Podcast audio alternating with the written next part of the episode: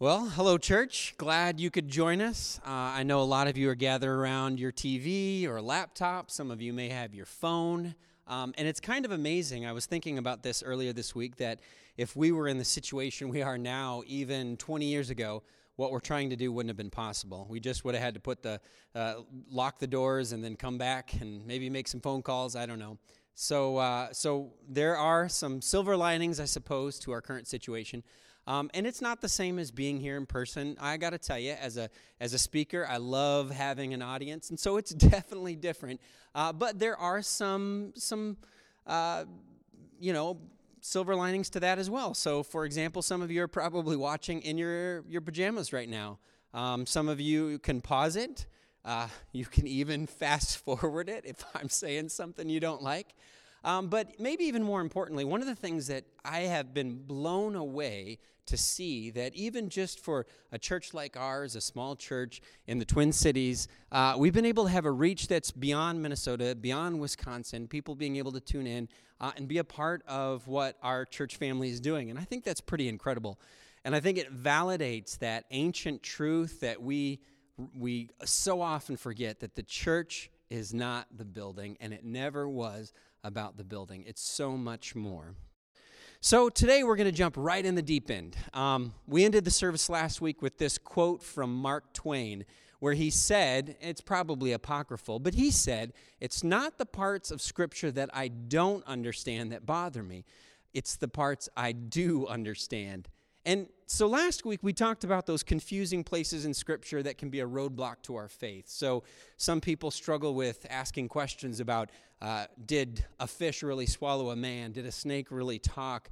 But maybe, honestly, the real struggle are the clear parts of the Bible, the parts that we know exactly what God is getting at and exactly what God is saying. So, in other words, maybe we don't get tripped up by a talking snake, but we do get tripped up by being expected to love our enemies. And so the series premise has been this the Bible doesn't work like we expect. But the real struggle with Scripture isn't what we expect of the Bible, but what the Bible expects of us. And I think that that's probably fairly true for a lot of us. It's not so much the things that we find strange, it's the things that we find clear. It's not that we don't know and can't figure it out, it's that we do know and find it difficult. So we're going to start in Hebrews chapter 4, verse 12, if you have your Bibles, or you can turn on your phone, or you can just read along with me on the screen here. Hebrews chapter 4, verse 12 says this For the word of God is alive and active, it's sharper than any double edged sword. It penetrates even to dividing soul and spirit, joints and marrow. It judges the thoughts and intents of the heart. Now, if you are preaching a sermon about the Bible, you are contractually obligated to use this verse, it seems like. You just have to talk about what the author of Hebrews said in Hebrews chapter 4 about how the Bible operates. Um, and I think that we are familiar with this verse. We're familiar with the concept. We kind of have the idea. But I think that there's um, a danger of missing something. Those of you with young children, have you ever given your child a donut and they just eat the sprinkles off the top. They don't really care about the dough part of the donut. They just want the frosting and they just want the sprinkles because the sprinkles are the exciting part. But the problem is is that when you just eat the sprinkles, you're missing out on the full experience of the donut and honestly, you're ruining the actual donut because then dad can't eat it after that cuz who wants to eat that? I think that there's a similar approach to Scripture when people just want to mine the Bible for the exciting verses and they miss out on the full experience of what God is trying to communicate to us through Scripture. And often, honestly, you ruin the meaning of the verse. And I think today's passage, Hebrews 4:12, is a perfect example of that sprinkles only mentality that tends to miss out on the bigger meaning. So I want to take us through just a little bit of an exercise today as we look at Hebrews 4:12. I want us to spend some time kind of making our way to that verse from the preceding verses to try to get an idea of what the author was trying to communicate. So if you just scroll back one verse, Hebrews chapter 4 verse 11, this is what the author writes. He says, "Let us therefore make every effort to enter that rest." Hold on to that phrase, that's important so that no one will perish by following their example of disobedience. Now, as you read that scripture, you're probably aware that, hey, we're coming in on the end of some conversation. There's a culmination of an entire flow of thought.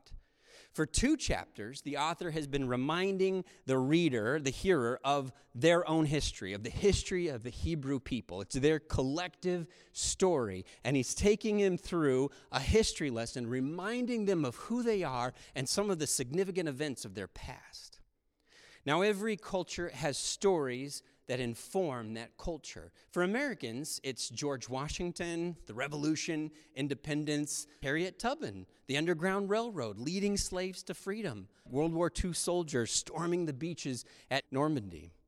We name our schools after these people. We make statues of these people. We make movies about these people because their stories, their choices, their actions shape us. They shape our collective cultural narrative, and we want to highlight the things that they've done in order to inspire us to make those sorts of choices. Now, maybe it's not some historical figure uh, like one of these three. Maybe it's fictional stories. Um, if you grew up in my generation, every kid, I just have to think every kid dreamed of being Luke Skywalker or Leia. Nobody wanted to be Darth Vader. For some reason, that's an option now for kids when they dress up for Halloween. But back in the day, nobody wanted to be Darth Vader or a stormtrooper. You wanted to be the hero. And even just the notes of that musical score, hearing the first notes of that song, brings goosebumps. It all comes flooding back. It brings to mind heroism and bravery and good and evil. It brings to mind that story. And as, you know, a six or seven or eight year old, you are inspired by that. Our culture is shaped by those stories, whether historical or fictional, because we highlight these virtues that we want our, our, us and our children to emulate. We are shaped by those stories. Now, there's something similar happening in this chapter of the book of Hebrews. The author, who's anonymous, we're never told who it is, the author is, is trying to call to mind their collective stories. And he's just playing the opening notes of the score. He doesn't have to tell them the whole story because as soon as he says a few keywords, they know exactly what he's talking about.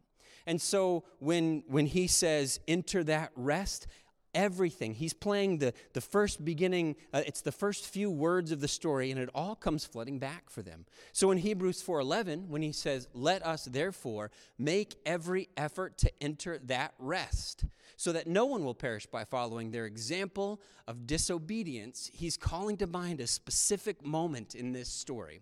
And let me give you the 10 cent quick version. Some of you may know it already, but I'll just try to summarize it quickly.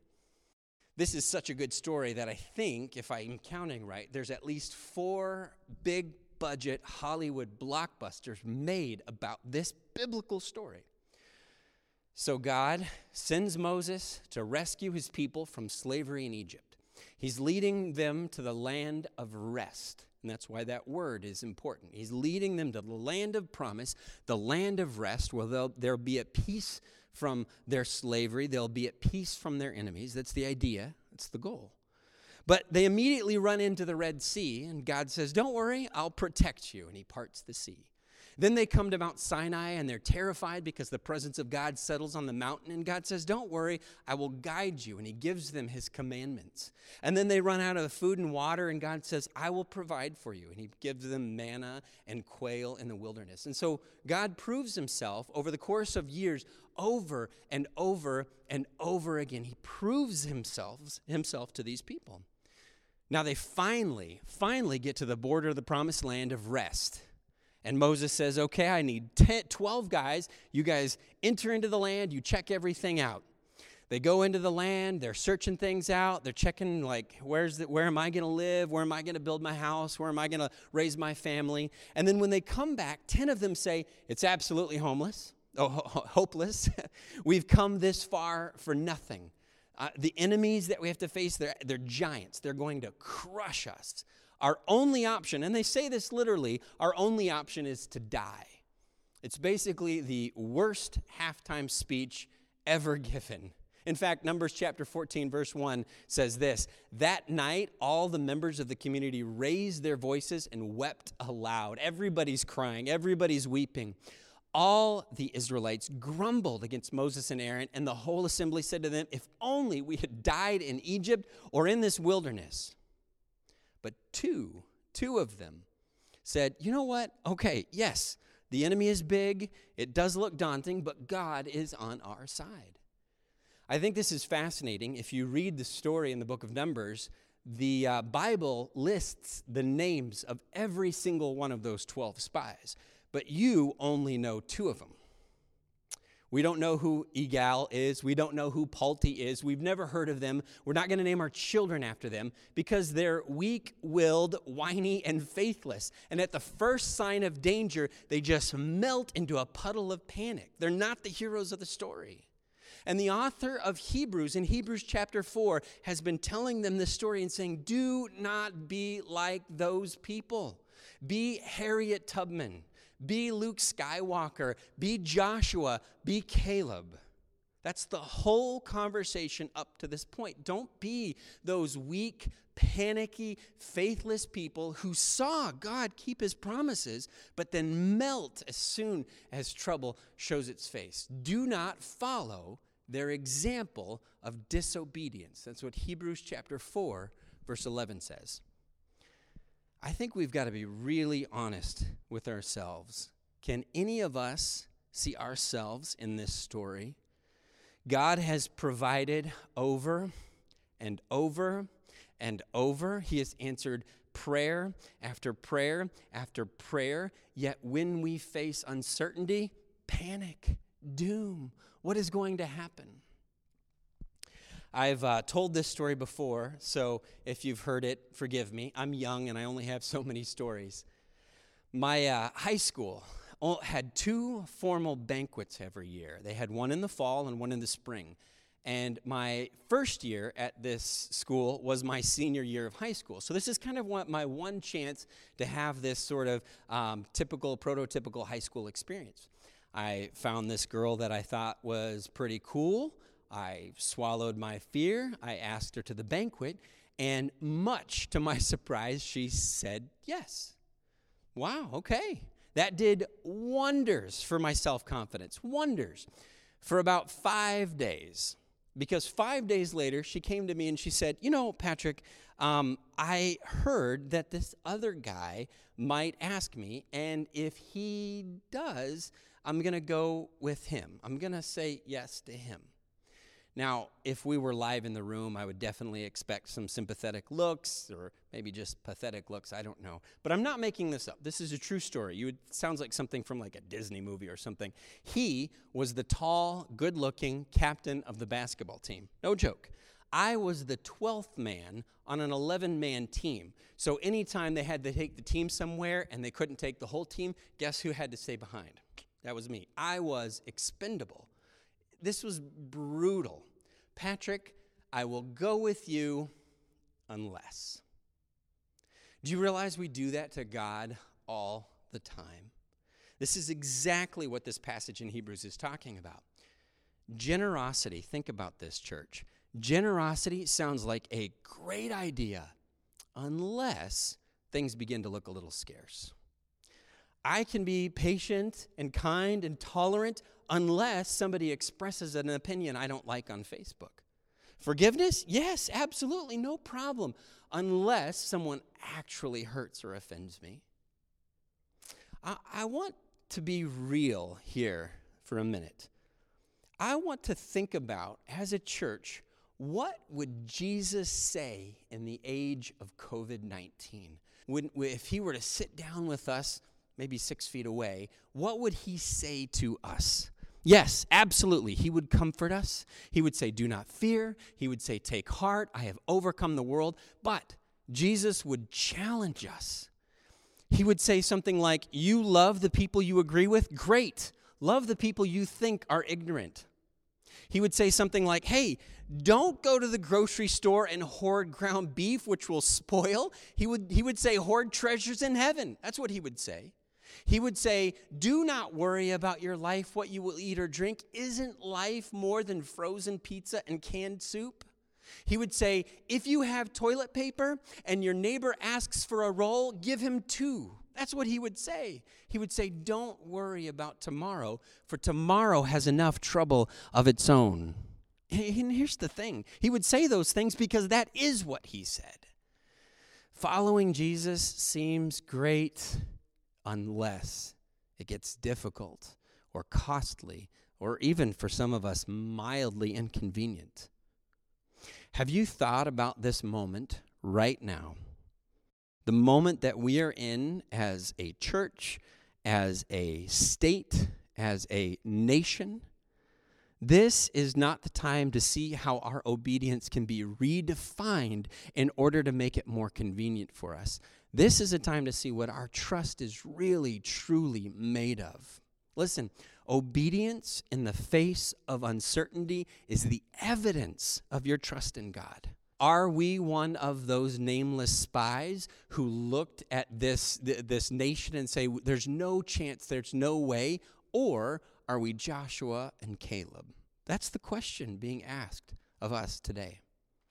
Now, some of you may find that a little upsetting or challenging. Good, because that means now you're ready for Hebrews chapter 4, verse 12.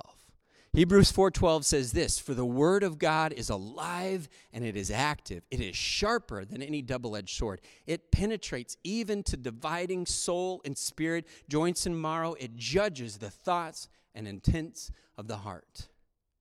Those of you that know my wife know that she is a wise, insightful person. And I know what you're thinking. If that is true, then why did she pick you? I, we all have our weak moments. I get it. But honestly, she can read minds. She certainly can read my mind. Early in our marriage, um, she had made cookies, and the plan was to distribute the cookies to a variety of people at our church. Now, those were the cookies that you see here where you put that Hershey's Kiss right in the middle and you can just imagine. I mean, this is this is perfect. It's the smell is wafting around the house. I just assumed that I would get to eat a cookie or two just kind of as like whatever tax, you know, for living in the house with her. I was really looking forward to it. But Corrine, who can read minds, unprompted said, "Just so you know, Patrick, there aren't enough cookies for you to have any." I'm highly offended cruel. This is unjust. How in the world can you do this to me? I didn't say any of that, but I'm thinking, hmm. She takes the pan out of the oven. She sets it on the counter to let them cool. The aroma is everywhere. It's just ridiculous. I can't handle it. Then she makes what I think is a crucial mistake. She says, I have to run to the store. I forgot the boxes to put them in uh, to send them out. And I immediately think, perfect. This is the perfect opportunity because the cookies are unattended. I'll wait till she's gone. She'll never notice that just one is gone. It's the perfect crime. I'll never know when, when, all the way around. She's gathering her keys to head out the door and says, Don't eat the cookies. And I'm thinking, okay, sure, but still, you'll never know. I'm still thinking I'm going to eat a cookie. She steps out of the doorway and then leans back in and says, Just so you know, I counted because she can read my mind. She can see deep inside Patrick. Corrine is sharper than any double edged sword. She divides soul and spirit, joints and marrow. She judges the thoughts and the attitudes of Patrick's heart. This verse is telling us that every corner of our lives is subject to the authority, scrutiny, and shaping of Scripture. There is no part of your human experience that should not be impacted by the scriptures. No joint, no thought, no part of your soul that is exempt. Your political beliefs, your career choices, your Facebook posts, your Facebook likes, your Facebook comments should all be guided by scripture. Scripture is designed to dig deep into the interior of our hearts and show us what is going on inside there to shape us. God is trying to form us through the Word. Simultaneously, there are other forces that are trying to form us. The Bible refers to these forces as the world. And when I say the world, it may bring to mind to you this this like bygone era. Oh, yes, I recall my preacher back in the day. He used to talk about worldliness. It's arcane, maybe even quaint, like Victorian or something. Romans 12, 2 says, Do not be conformed to the world. It was a biblical concept. Jesus talked about the world endlessly in the book of John, over and over. And the idea is, is that the world is telling you a different story than the word well, how the world is trying to shape us is trying to produce a different result than the Word. The world is forming us, our family of origin, your parents, your grandparents, your spouse, your geography, because people from one part of the world often think differently than people from another part of the world. Our friendships, the news, the things we accept and the things we tune out, the things we reject, all those things are trying to shape us. And, and some of you are saying, oh, that's fine. No, no problem. I am not easily influenced. I know what I think. I know what I believe. I'm not going to be like wafting around like someone who doesn't know what they believe. You would like to think that, I know. Let me give you uh, a quick example. Now, maybe this isn't you, but I think it broadly applies to a lot of us. Every single person that I've talked to is shocked by the fact that stores seem to be out of toilet paper 24 7. They're completely shocked. Everybody I've talked to is like, who's buying up all the toilet paper? Nobody knows who's buying all the toilet paper because every store is sold out every time you go there. So manufacturers tell us there's plenty. We're making plenty. We're making more than plenty. Distributors tell us, hey, we're getting it to the stores and we're bringing lots of toilet papers to the stores. Even stores limit how much toilet paper you can buy. You can only buy one packet uh, at a time now. So there aren't people driving around from store to store filling up their pickup trucks with toilet paper. This means this is what's happening. People who are surprised that the toilet paper is sold out happen into the store at just the right time. Now, they don't need toilet paper, but because they have been influenced by the news or Facebook posts, they think, well, I don't actually need it right now, but I better go ahead and buy a pack of toilet paper just so I have it just in case, because they have been influenced by the images and the things that they've seen. It's the exact same people who are shocked that the toilet paper is sold out, who's buying all the toilet paper, that are buying the toilet paper. We're influenced by our current situation. Now, I know this is true because I did this.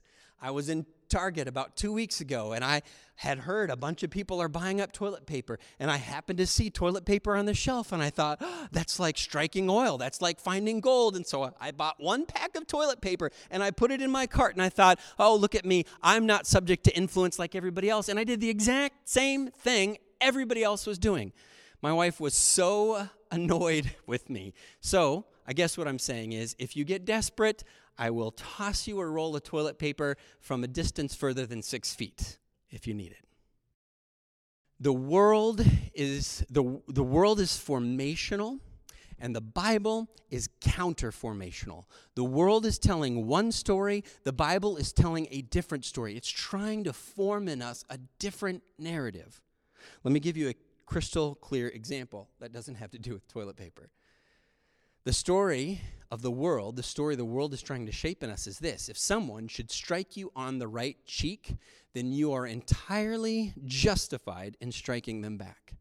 In fact, the world might even consider it morally and ethically right to strike them back. In fact, the world might look at you and say you lack common sense if you do not strike them back. How can you stand not stand up for yourself?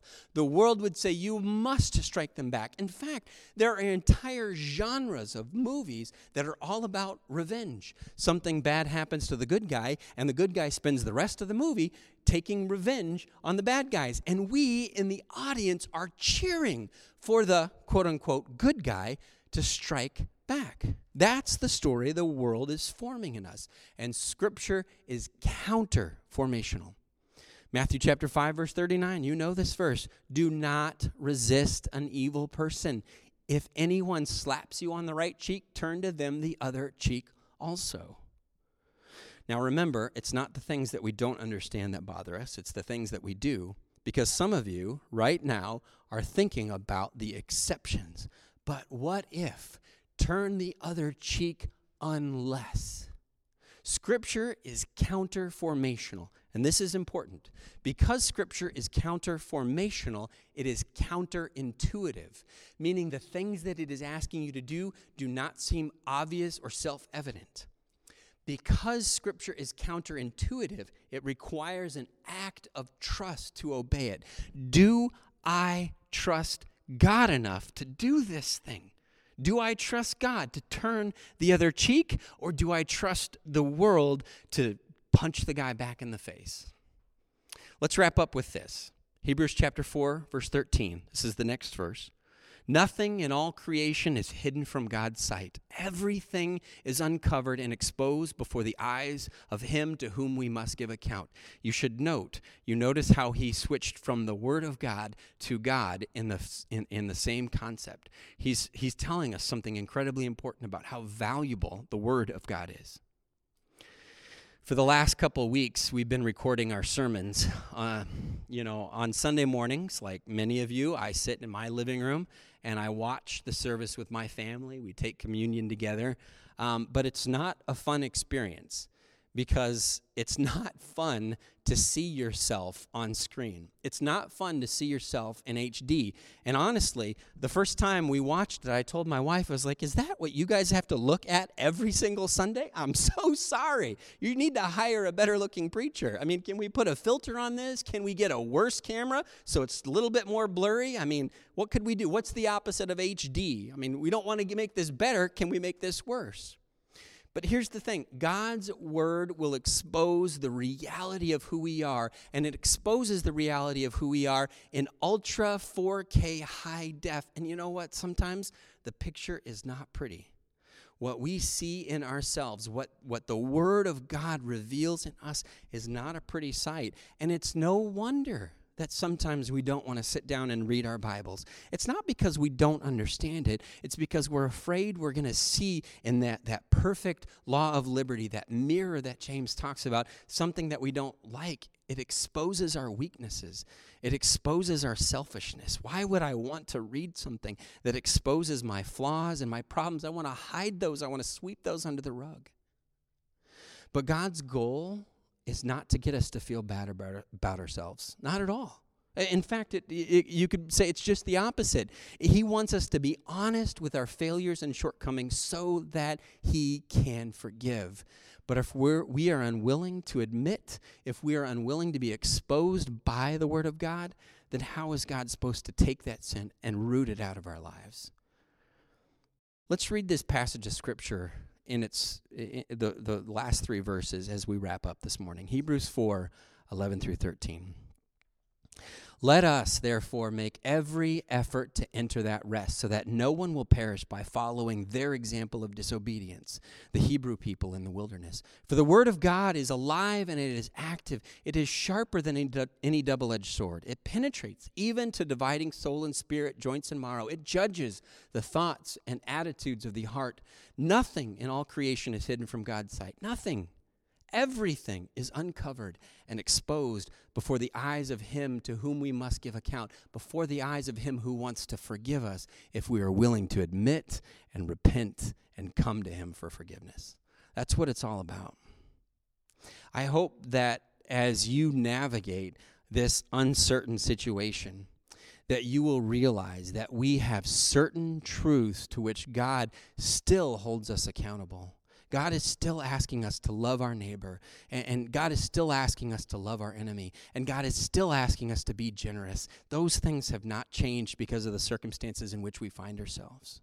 And I pray that we as a church family would be shining lights because of the way that we have responded to what we're, we're being allowed to go through. All right, join us next week. Uh, that will be the last sermon in this rebellious Bible series. Uh, we're going to explore what I hope are some helpful, practical tips for digging into God's Word and absolutely letting it transform us. Let's pray.